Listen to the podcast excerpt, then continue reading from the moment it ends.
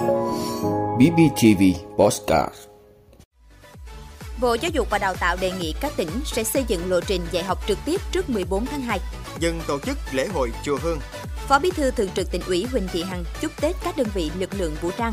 Truy bắt nhanh hai tên trộm nhí. Hàn Quốc thay đổi chính sách ứng phó Covid-19 khi số ca Omicron tăng theo cấp số nhân. Đó là những thông tin sẽ có trong 5 phút tối nay ngày 26 tháng 1 của BBTV. Mời quý vị cùng theo dõi. Thưa quý vị, Bộ Giáo dục và Đào tạo vừa có công văn đề nghị Ủy ban Nhân dân các tỉnh, thành phố căn cứ tình hình dịch tại địa phương, chỉ đạo xây dựng kế hoạch, lộ trình để tổ chức dạy học trực tiếp cho học sinh, sinh viên trước ngày 14 tháng 2.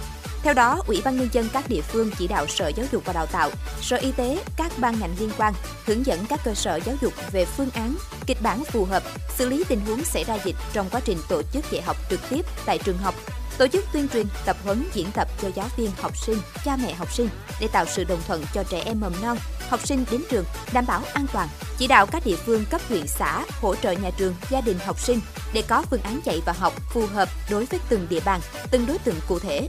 Học sinh bị bệnh nền, hoàn cảnh khó khăn, sống xa cha mẹ.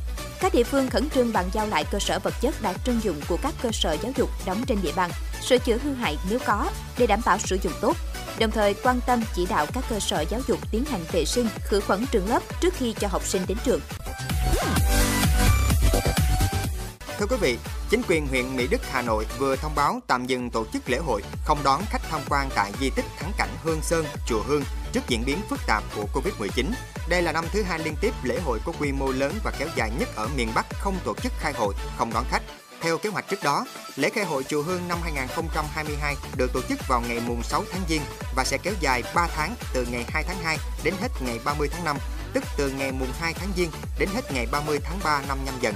Ngoài lễ hội chùa Hương, dịp Tết Nguyên đán hàng năm trên địa bàn Hà Nội cũng diễn ra nhiều lễ hội lớn như lễ hội kỷ niệm chiến thắng Ngọc Hồi, Đống Đa mùng 5 tháng Giêng, lễ hội Cổ Loa mùng 6 tháng Giêng, lễ hội đền Hai Bà Trưng, Mê Linh mùng 6 tháng Giêng. Hiện các quận huyện nơi tổ chức các lễ hội này chưa có thông tin chính thức. Tuy nhiên, theo tinh thần công điện của Chủ tịch Hà Nội, tất cả các lễ hội này sẽ dừng tổ chức.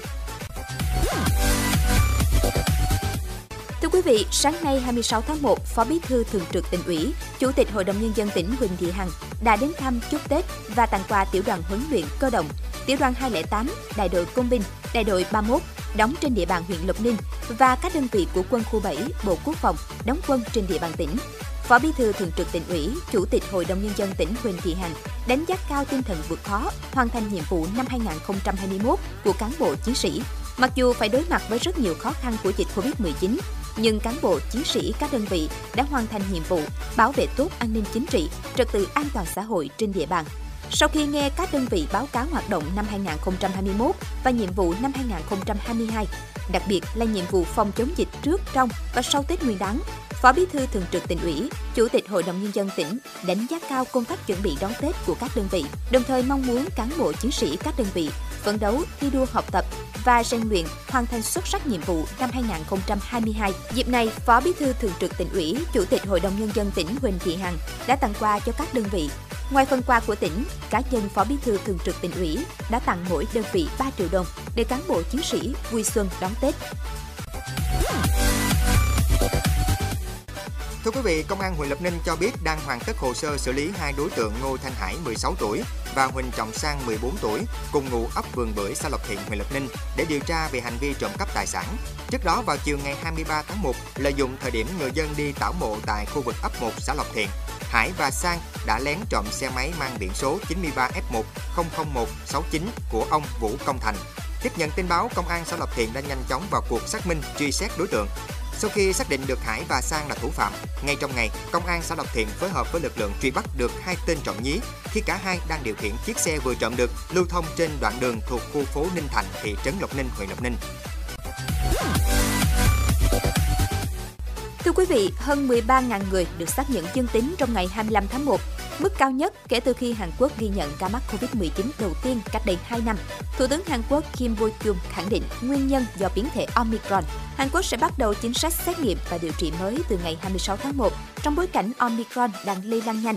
Theo đó, để hạn chế sự gián đoạn xã hội, những người đã tiêm đủ liều vaccine nếu mắc COVID-19 sẽ được giảm thời gian cách ly từ 10 ngày xuống còn 7 ngày.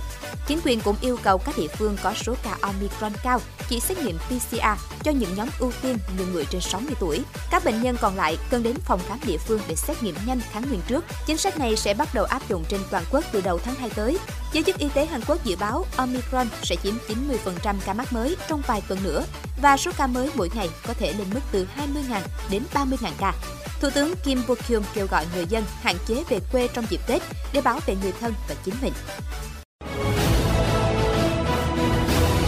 Cảm ơn quý vị đã luôn ủng hộ các chương trình của Đài Phát thanh truyền hình và báo Bình Phước. Nếu có nhu cầu đăng thông tin quảng cáo ra vặt, quý khách hàng vui lòng liên hệ phòng dịch vụ quảng cáo phát hành số điện thoại 02713 887065. BBTV, vì bạn, mỗi ngày.